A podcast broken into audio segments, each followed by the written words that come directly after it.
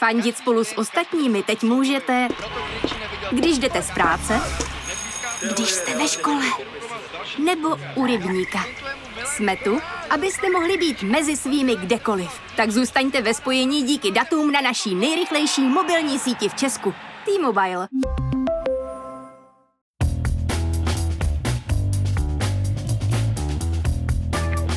Je pátek 17. června, 114. den ruské invaze na Ukrajinu.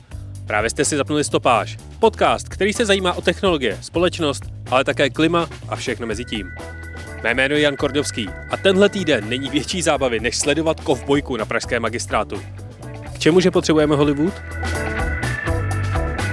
Kromě toho jsem se tenhle týden bavil s Ondrášem Přibylou z projektu Fakta o klimatu. O tom, jestli se nám daří udržovat klimatické závazky, anebo jestli se něco stane po přelomovém českém soudním rozhodnutí, které by mělo stát přinutit začít brát uzavřené klimatické dohody vážně. Ale ještě předtím jsem pro vás jako každý týden vybral přehled těch, alespoň podle mě, nejzajímavějších zpráv z uplynulého týdne.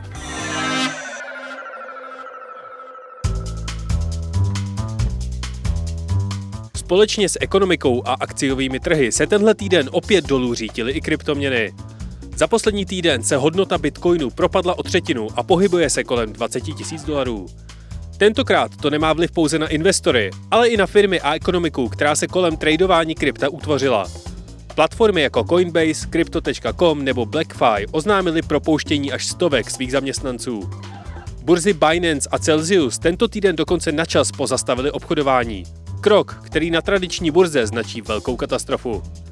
Kryptokomunitu tento týden popíchl i Bill Gates. Sám do krypta prý neinvestuje a NFTs podle něj funguje na principu ještě většího šaška.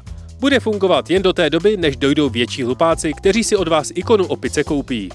Podle renku Univerzity v Cambridge jenom Bitcoin aktuálně spotřebovává o trochu víc energie než celé Spojené Arabské Emiráty. Programátor Google Blake Lemoine v rozhovoru prohlásil, že Google četovací robot Lambda dosáhl vědomí. Podle něj má inteligence 7 až 8 letého dítěte, které náhodou umí i fyziku. Robot disponuje duší a vlastními ambicemi. Nutno dodat, že s tímto názorem nesouhlasí řada expertů na umělou inteligenci a podobné zprávy se objevují již od roku 1966, kdy vznikl jeden z prvních chatbotů jménem Eliza. Google svého programátora Lemoina poslal na nucenou placenou dovolenou. Druhou zajímavou software inženýrkou tohoto týdne je Emma Haruka Iwao. Ta prostřednictvím Google Cloud dokázala spočítat 100 bilionté desetinné místo čísla pi. Výpočet trval 157 dnů a výsledek je nula. A Microsoft ve čtvrtek po 27 letech definitivně deaktivoval Internet Explorer. Současný Windowsí prohlížeč Edge běží na základech Google Chrome. Dominantní postavení už není co bývalo. Analytické oddělení Bloombergu ve své analýze předpokládá, že skupina Volkswagen za rok a půl předběhne v prodejích elektrických aut aktuálně dominující Teslu. Ta tento týden znovu zvedla ceny svých vozidel v průměru zhruba o 3000 dolarů na auto. Velká Británie definitivně ukončila dotační programy pro jednotlivce, kteří se rozhodli přejít na elektropohon. Peníze radši investuje do rozvoje infrastruktury nabíjecích stanic. Podle neoficiálních informací Facebook ukončil vývoj svých chytrých hodinek a o rok odsunul spuštění svých brýlí s virtuální, respektive rozšířenou realitou. Instagram by měl u obsahu, pro který se jeho nejzávislejší uživatelé chodí, začít ukazovat notifikaci, že už toho bylo moc a je na čase začít se dívat na něco jiného. A Apple se podařilo získat desetiletou smlouvu na přenosy fotbalové ligy ve Spojených státech. Obyvatelé Sydney a celého nového jižního Walesu byli požádáni, aby kvůli hrozbě blackoutu vypínali světla a šetřili energiemi. Více než 100 italských měst v údolí řeky Pát má vodu na příděl. Oblast postihla největší sucha za 70 let. Pákistánci byli požádáni, aby omezili svůj denní přísun čaje na maximálně dva hrnky denně. Země je na Prahu ekonomického kolapsu a čaj nakupuje na dluh. A v Rusku byl objeven největší únik metanu na světě. Z uhelného dolu uniká oxid uhličitý v objemu srovnatelném s pěti uhelnými elektrárnami. Na pražském magistrátu zasahovala policie. Náměstek primátora Petr Hluboček a dalších deset lidí bylo obviněno v souvislosti s hospodařením dopravního podniku. Seriál Squid Game dostane na Netflixu druhou sezónu a vlastní reality show.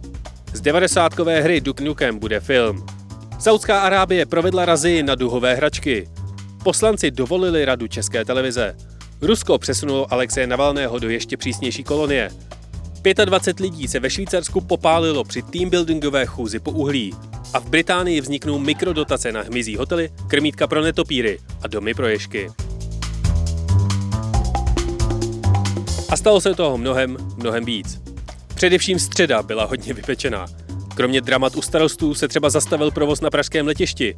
Fed zvedl úrokové sazby. A vůbec, sledujte seznam zprávy, kde se vám tým novinářů každý den snaží poskytnout ty nejaktuálnější a důležité informace s dostatečným kontextem. Teď už si ale poslechněte můj rozhovor s Ondrášem Přibylou o tom, jak probíhal první klimatický spor v České republice.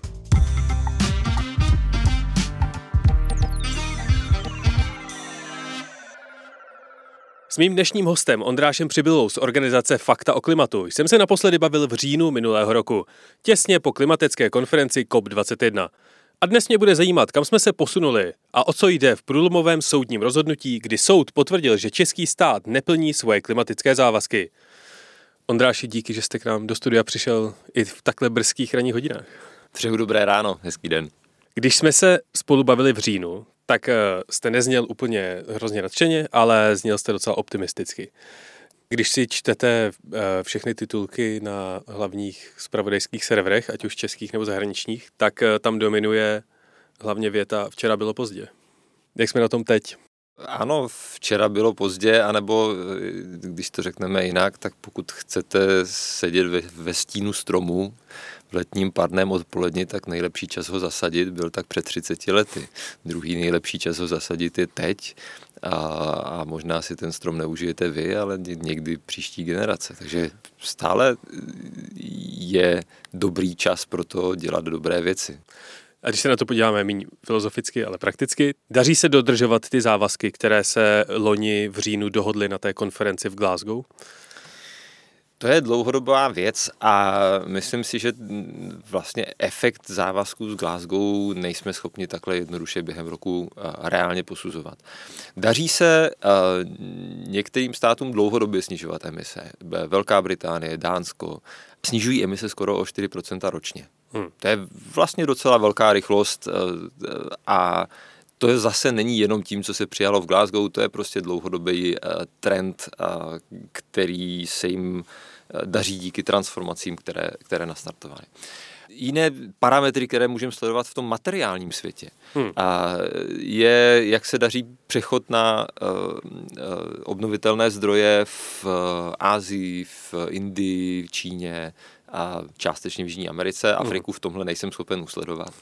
A Indie v, a nevím, jestli to bylo na konci minulého roku nebo v letošním roce, otevřela největší solární elektrárnu na světě což zase je to jeden malý další krok, ale ten, ten závazek Indie dosáhnout do roku 2030, to znamená za 8 let, mít polovinu elektřiny z obnovitelných zdrojů, je vlastně velký závazek. A oni, to, oni toho chtějí dosáhnout, dává to smysl, dává to smysl i z hlediska hospodářského. Stejně tak Čína instaluje solární uh, elektrárny a větrné elektrárny tempem, uh, které dalece předstihává evropské země. A k čemu v tom případě je ta uh, konference COP27, která proběhne letos v listopadu v Egyptě? Co je její hlavní téma a cíl? Další krok, další pokračování, říkáte COP27, je to 27. konference, mm-hmm. 27. setkání. Jestliže chcete na něčem pracovat, tak je potřeba na tom pracovat kontinuálně a vlastně dělat jednotlivé kroky, posouvat uh, celou tu agendu. Uvidíme, jak uh, Egypt a vlastně asi to nebude jenom Egypt, který uh, tam ty jednání silně povede. Já si myslím, že tam budeme mnohem více vidět Afriku. Tak jakým způsobem to pojeme a, a, a jakým způsobem tu, tu konferenci celou bude formovat a jakým způsobem bude uh, formovat tu vnější komunikaci. A Británie to vzala s uh, hrdostí diplomatické velmoci. Uh-huh a vlastně snažili se jako prolomit některé agendy a technické, jako článek 6 o obchodování se myslím a tak. A e, tak uvidíme, jakým způsobem to pojme Egypt, na to je příliš brzo teď. Když bych to srovnal celou tu situaci s minulým rokem, tak v minulém roce touto dobou Amerika se vrátila k pařížské dohodě, Čína uh, ohlásila svůj závazek uh, uhlíkové neutrality. A vlastně ty diplomatická jednání se kolem toho klimatu točily docela silně. A v letošním roce to dominující téma minimálně v evropském prostoru je válka na Ukrajině. Takže myslím si, že i, kvůli tomu, co všechno se děje a kam je upřena pozornost politiků a, a, a médií, tak tady tu připravovanou konferenci v Egyptě vlastně nejsme schopni moc dobře sledovat. No, v únoru 2022 vyšla druhá část takzvané šesté hodnotící zprávy nazvaná Dopady, adaptace a zranitelnost. A generální tajemník OSN ji označil jako Atlas lidského utrpení. Vy zníte pořád docela pozitivně, ale přijde mi, že v eh, realitě, v reálném světě se všichni připravují na nějakou katastrofu. Jaké zprávy tato hodnotící zpráva přinesla? No ona byla vlastně naprosto zastíněná tím útokem na Ukrajinu. Mm-hmm. Já si vzpomínám... I proto eh, si vás není ptám. No, já si vzpomínám na to pondělí, kdy uh, vyšla, kdy byla tisková zpráva, uh, tisková konference IPCC a to bylo pondělí uh, těsně po útoku na Ukrajinu, takže vlastně všichni byli uh, hmm překvapení tím, co se děje a to IPCC si myslím, že sledoval uh, jen skutečně málo kdo. A jak když jsem si um, podrobněji pročítal tu zprávu, tak ona v zásadě říká, že dopady klimatické změny vidíme a dopady se budou dál nějakým způsobem akcelerovat. A uvádí velké uh, množství různých příkladů dopadů na uh, ekosystémy, na biodiverzitu, na lidské systémy. A je trošku složitý si v tom udělat pořádek, ale v zásadě, když bych to zkusil nějakým způsobem způsobem jako rozstřídit a zhrnout.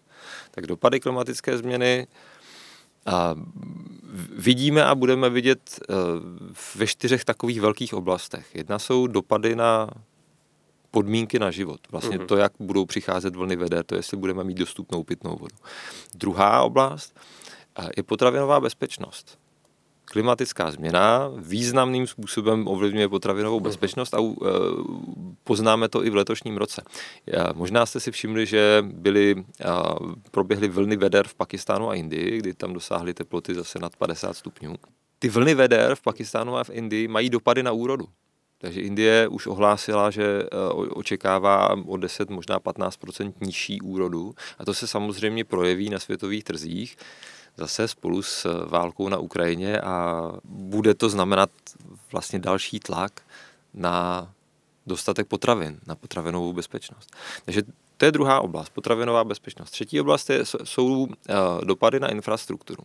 Bylo zajímavé, jsem se bavil nedávno s pojišťovnami, jakým způsobem vidí dopady klimatické změny. A oni říkali, hele, vlny veder a my moc na svých číslech nevidíme, protože to neníčí domy. Uhum. A vlny veden nejsou v tomhle případě až tak zajímavé, protože neničí domy, požáry se většinou taky daří uhasit minimálně v Evropě dřív, než uh, zničí město. Ale pro tady dopady na infrastrukturu uh, je například zajímavé zvyšování hladiny moře. A zatopené cesty, případně zatopené domy, ale ta neintuitivní věc může být i v tom, že pokud byste se chtěli proti uh, zvyšování hladiny moře bránit, ve městech, které jsou pobřežní, tak potřebujete přebudovat kanalizaci. Takže to jsou dopady na infrastrukturu a, a poslední a, oblast dopady a, na přírodu a přírodní kapitál. To je to, co můžeme sledovat v České republice jako hynutí smrkových lesů, nebo očekáváme na australském pobřeží kolaps velkého bariérového útesu, tedy hmm. vlastně hynutí korálových korálových útesů. Tak to jsou čtyři oblasti, ve kterých můžeme pozorovat dopady klimatické změny a vlastně můžeme je všude kvantifikovat a ty, ty čísla zase můžeme to vyjadřovat plochou zasaženého území, množstvím ztracených životů, penězi a tak podobně. A ty čísla se těžko porovnávají, ale je naprosto zřetelné, že ty čísla jsou vlastně velká, že ty dopady jsou velké a že nás to bude stát hodně. To je asi to, co uh, myslel pan Guterres, uh, když zmiňoval, že je to atlas lidského utrpení, možná budoucího lidského utrpení. A jak když teď máme uh, tedy situaci na Ukrajině, kdy média nebo i politici jsou zaměstnaní primárně tímhletím, znamená to, že se přestali věnovat klimatu, anebo už jsou nastaveny nějaké procesy, které prostě běží někde v pozadí a všechny ty státy by se jich měly dříve nebo později dobrat. Nebo najednou všichni už jenom sledují Ukrajinu a jak eh, vyřešit problém s dodávkami plynu a ropy. Ta otázka je, kdo je to všichni. Vrcholní politici musí sledovat spoustu věcí a mhm. Ukrajina je pro ně naprosto dominantní eh, problém a související dodávky plynu je pro ně naprosto dominantní problém. A zároveň oni nemůžou pustit ze zřetele všechnu tu agendu, kterou mají jejich ministerstva.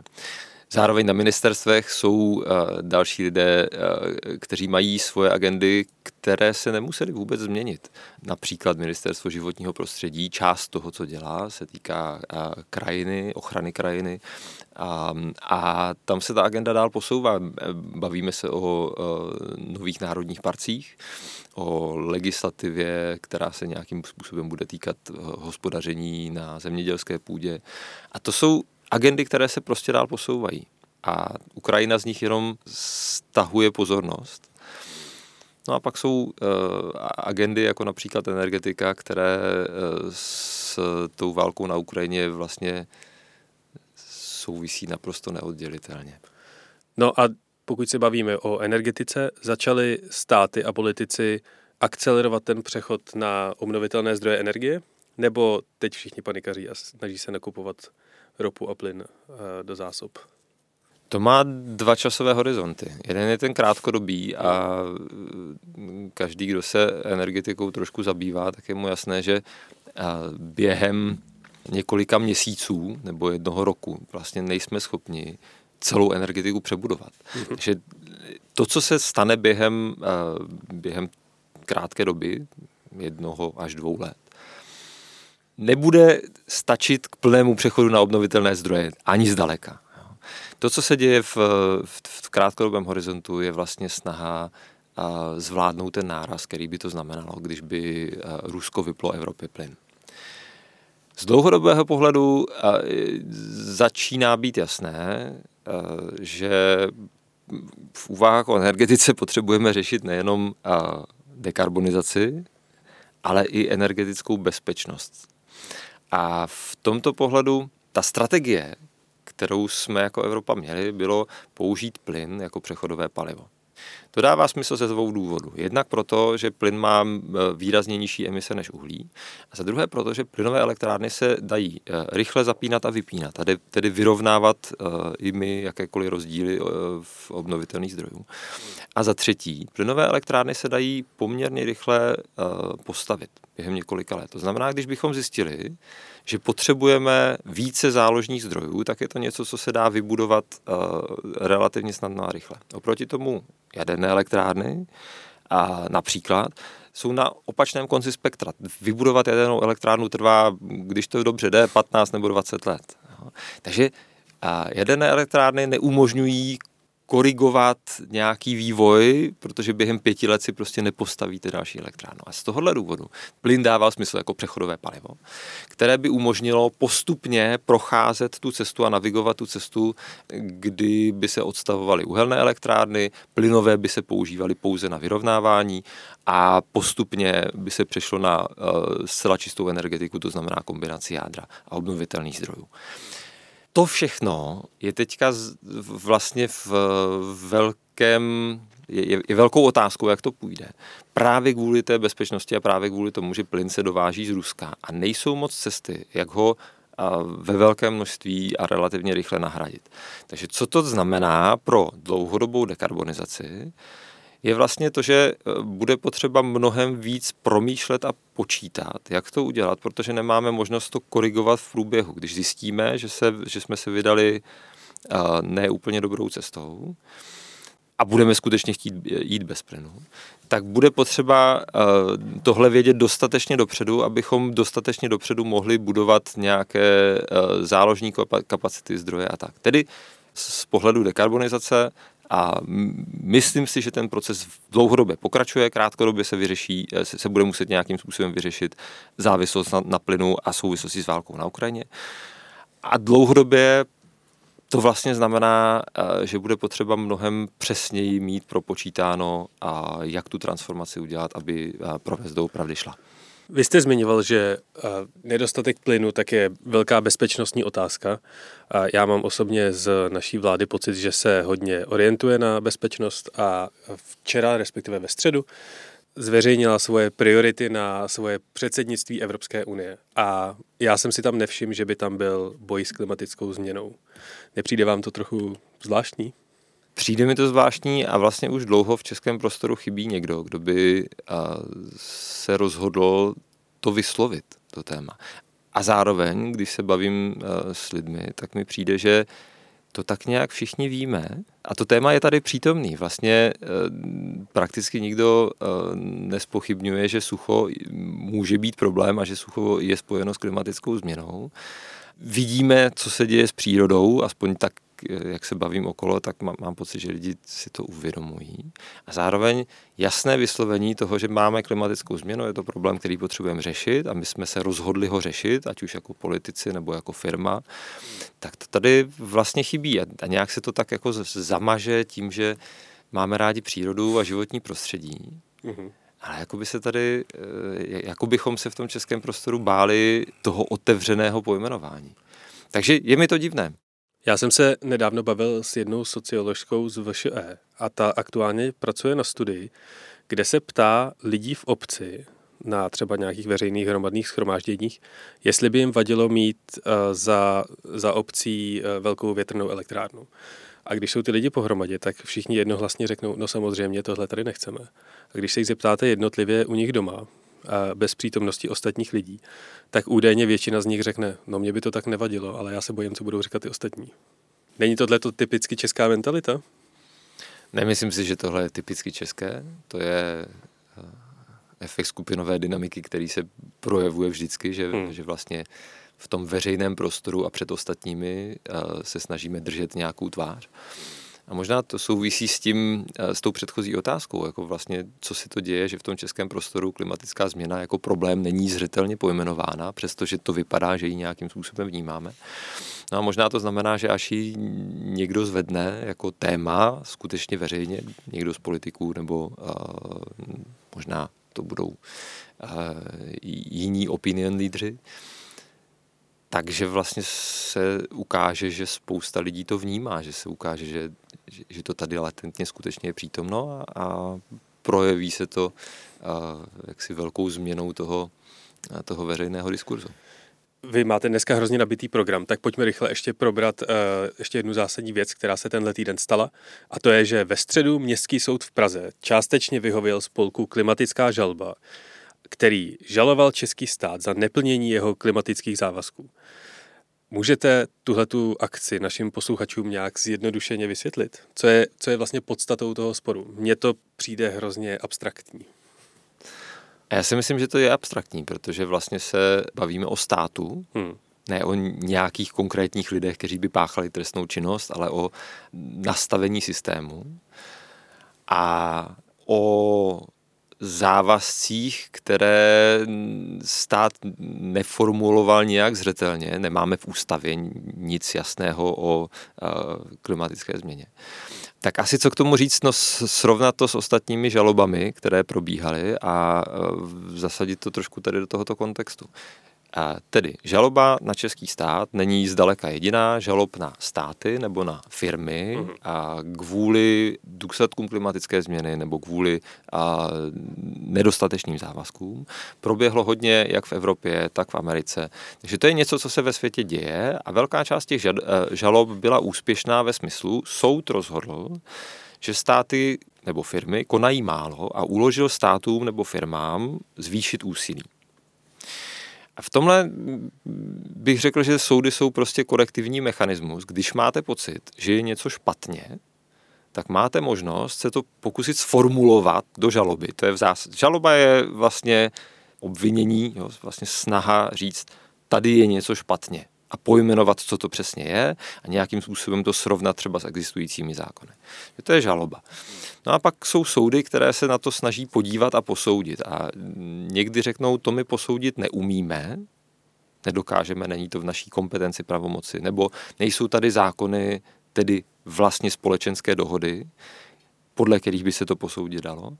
No a někdy e, jsou schopny, a to je to, co se děje v v posledních letech a co se stalo včera v Česku, jsou schopny jak si dovodit, že tady skutečně se děje něco špatně a že to vyžaduje korekci.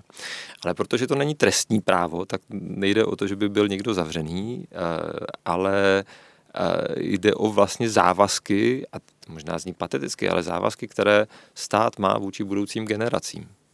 A tady soud zhledal, a já jsem nečetl detailně uh, celou tu zprávu, uh, že český stát nekoná dost, minimálně v oblasti mitigace, tedy snahy zastavit klimatickou změnu. A asi uh, bude tam i nějaká snaha o nápravu, o, o nějaké uložení. Ale z druhé strany soudy nejsou ty, které by mohly říct, jaká je správná vize státu. Kam má směřovat politici mohou eh, vytvářet zákony, nastavovat ten systém, ve kterém žijeme, ať už systém v rámci světa, Evropy nebo v rámci státu.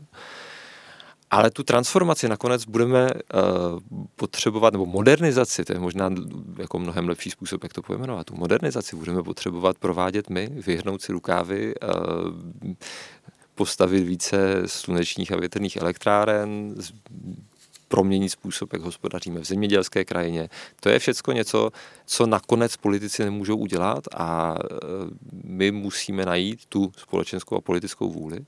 A v tomhle rozhodnutí soudu je vlastně e, důležitý krok nebo ukazatel toho, že lidi, pojďme se na to podívat, tady skutečně je něco, co bychom měli zvládat mnohem lépe, než jak zvládáme.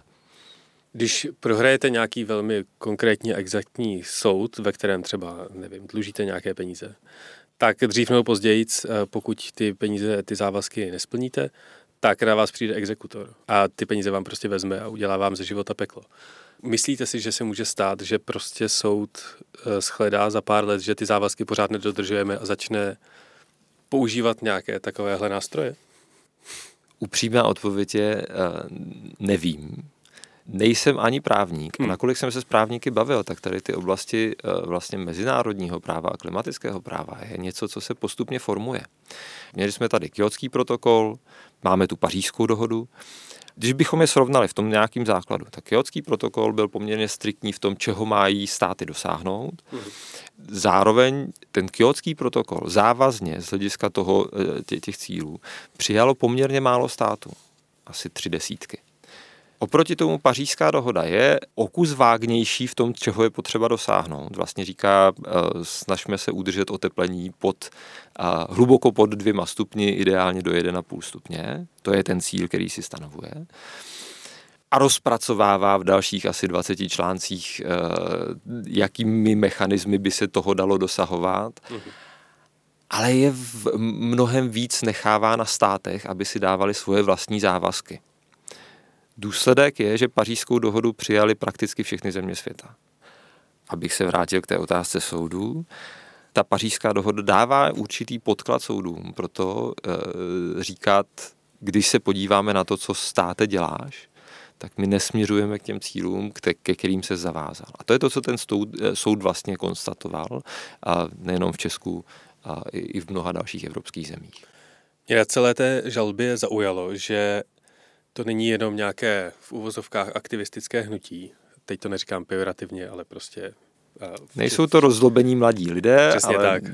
je to širší mnohem. A jsou tam lesníci, kteří uh, se k té žalbě přidali, protože jim nečinnost v řešení klimatické změny ničí podnikání, nebo je tam celá obec svatý Jan pod skalou. Jsou podobné soudní spory podle vás účinnější než ty hlasité protesty nebo lepení se vteřinákem k magistrále? Určitě ano. Já si myslím, že tam eh, spíš zůstává otázka, eh, proč eh, jenom tyto skupiny lidí, jenom lesníci, jenom obec svatý Jan pod skalou, proč těch obcí a těch skupin lidí není vlastně daleko víc. Myslím si, že, ale myslím si, že vlastně to sou, souvisí přesně s tím, co jsme pojmenovávali před chvílí, že možná tušíme, že s klimatickou změnou máme problém, ale jak, jak si bojíme si to veřejně prohlásit, že a taky tam pro sebe vnímáme nějaký, nějaké postižení. Takže já si myslím, že ta žaloba a to rozhodnutí soudu může docela změnit tady tuhle náladu a může víc lidí začít říkat, ale já vlastně taky vnímám klimatickou změnu jako problém a chci, aby se s tím něco dělalo. Je současná vláda, respektive ta jednotlivá ministerstva, která byla označena v té žalbě, ochotná uvolňovat zdroje, ať už finanční nebo lidské, na boj se změnami klimatu? Nebo jsou opravdu všichni teď zavaleni agendou se drahými energiemi a Ukrajinou, podle toho, jak to sledujete vy? Podle toho, jak to sleduji, tak ta agenda okolo Ukrajiny, ale, hmm. a tedy a, válečná situace, dodávky plynu, uprchlíci a s tím do velké míry související hospodářská situace, tedy rostoucí inflace. To je něco, co vyžaduje velké množství promyšlených rozhodnutí a ono to ty lidi skutečně jako zaměstná. Takže já v tomhle ohledu nečekám že by eh, se snažili politici vlastně zvednout ten prapor boje s klimatickou změnou. To teď této situaci hmm. asi, asi není realistický. Ale zároveň eh, to se týká hodně ministerstva životního prostředí. A minimálně co se týče péče o krajinu, tak ministerstvo životního prostředí pokračuje celkem ambiciozními kroky. Začalo se bavit, to už je taková spojená agenda, více ministerstv začalo se bavit o komunitní energetice, což může být zajímavý e, posun v celé transformaci, který nám sice nevytrhává transpaty v souvislosti s krizí na Ukrajině a, a plynem a, a podobnými věcmi, ale může být skutečně významný posun a nastartování té poměrně pící české transformace energetiky. Takže já jsem to teď eh, od vás pochopil tak, že sice eh, stát na to pravděpodobně nebude mít eh, energii, řešit nějak zásadně boji se změnou klimatu, ale že se zvednou jednotlivci a případně obce, anebo právě nějaké ty komunity. A začnou ať už pečovat o svoje okolí a, a přírodu, anebo se začnou zajímat o vlastní alternativní zdroje energie. Je to už vidět v Čechách na nějakých třeba číslech eh, nebo trendech, že víc lidí, obcí, komunit buduje vlastní větrné elektrárny, vlastní solární panely nebo třeba přechází na tepelná čerpadla? A já si myslím, že technicky řečeno obce stále ještě nemají ten zákon o komunitní energetice, takže hmm. vlastně eh, tam nemají žádný velký prostor na to něco, eh, něco skutečně dělat. Z druhé strany, eh, když se začnete bavit s někým, kdo si chce instalovat eh, solární panely na střechu, tak skoro vždycky zjistíte, že ten člověk čeká několik měsíců nebo třeba půl roku na to, aby si vůbec domluvil tu firmu, která mu to nainstaluje. Mm-hmm. Jinak řečeno, chybí nám tu lidé, pracovní síla v tomhle pohledu, kteří by mohli tady tuhle transformaci teď dělat. Budeme jich potřebovat mnohem víc a na tomhle se ta velká poptávka projevuje. Ještě není vidět na celkovém výkonu solárních elektráren, hmm. to je něco, co se bude eh, dít postupně, bude přicházet postupně. Já se ptám vždycky, když řešíme životní prostředí a budu se ptát i teď. Co může jednotlivec dělat, aby snížil svoji stopu na životním prostředí a jakým způsobem se může zapojit do tlaku na vedení státu, aby dal boji s klimatickou změnou vyšší prioritu? Ta otázka vede k tomu, že jako jednotlivec jsme většinou buď volič nebo spotřebitel. Jako volič můžeme volit, jako spotřebitel můžeme eh, se chovat rozumně úsporně mm-hmm. A nedělat příliš bláznivé věci typu uh, lítat často a zbytečně topit a přitom mít otevřená okna. Jo. Takže jako jednotlivec pojďme se chovat rozumně úsporně a pojďme rozumně moudře volit. Ale trik je v tom, že my nejsme jednotlivci. My nejsme jenom voliči a spotřebitelé, my jsme součástí institucí, úřadů, firem. A v těch institucích, úřadech, firmách můžeme měnit to prostředí, můžeme dělat uh, malá rozhodnutí, která ale mají větší dopad než to naše spotřebitelské nebo voličské rozhodnutí. Ne vždy a ne každý, protože v těch institucích nemáme ty pozice. Jo. Jestliže jste lékař, těžko budete ovlivňovat uh, uhlíkovou stopu nemocnice, ale z druhé strany nemocnice tady není od toho primárně, aby snižovala uhlíkovou stopu. Stejně ji má vlastně hrozně malou. Nemocnice je tu od toho, aby léčila lidi. Ale, zmiňovali jsme banky, jako bankéř můžete přemýšlet nad tím, jak je jak jsou investovány ty prostředky, jak udržitelně jsou investovány ty prostředky. No a vlastně hledat způsoby, jak financovat uh, ty věci, které k udržitelnosti pomáhají a stahovat finance z těch věcí, které udržitelné nejsou. A to je rozhodně věc, eh, kterou, uh, nebo způsob, kterým celý ten přechod ovlivníte mnohem víc, než jako pouze spotřebitel nebo pouze volič. To znamená, ta, ta odpověď není univerzální. Ta odpověď je, pojďme přemýšlet nad tím, jakou roli hrajeme ve svých institucích nebo v, ve, ve společnosti. A pojďme ji hrát dobře.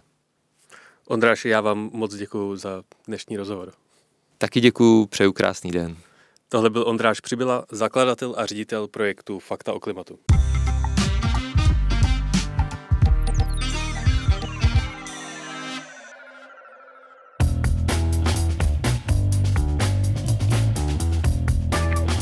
A to je ode mě pro tento týden opět vše. Přijďte ve středu na kampu, kde budu šaškovat vlevo dole a jejich všude tour, protože i stopáž má svoje nové vlastní fanouškovské nálepky. A já je přece musím nějak udat.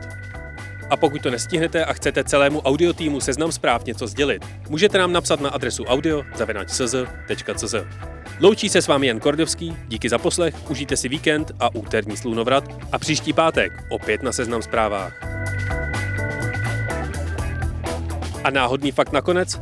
První McDonald drive-thru se otevřelo v roce 1975 v Arizóně. Původním záměrem nebylo nakrmit líné Američany, ale obsloužit vojáky ze základny Fort Huachuca. Ti měli totiž zakázáno chodit v armádních uniformách na veřejnosti a tak si hamburger mohli objednat a užít jenom v autě.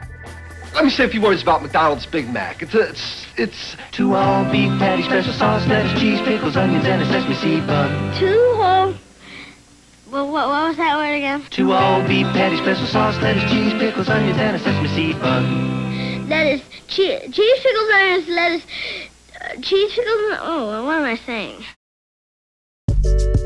Já jsem Jonáš Zbořil. A já jsem Jana Patočková. Oba píšeme o kultuře. A o popkultuře. A teď o ní budeme i mluvit. V novém podcastu Seznam zpráv, který se jmenuje Kulturák. Každý týden vám přineseme to nejzajímavější ze světa umění, filmu, hudby, literatury, prostě ze všeho, co by vám jako čtenářům, divákům, posluchačům nemělo vůbec uniknout. Poslouchejte nás každé úterý na Seznam zprávách, na podcasty.cz a ve, ve všech, všech podcastových aplikacích. aplikacích.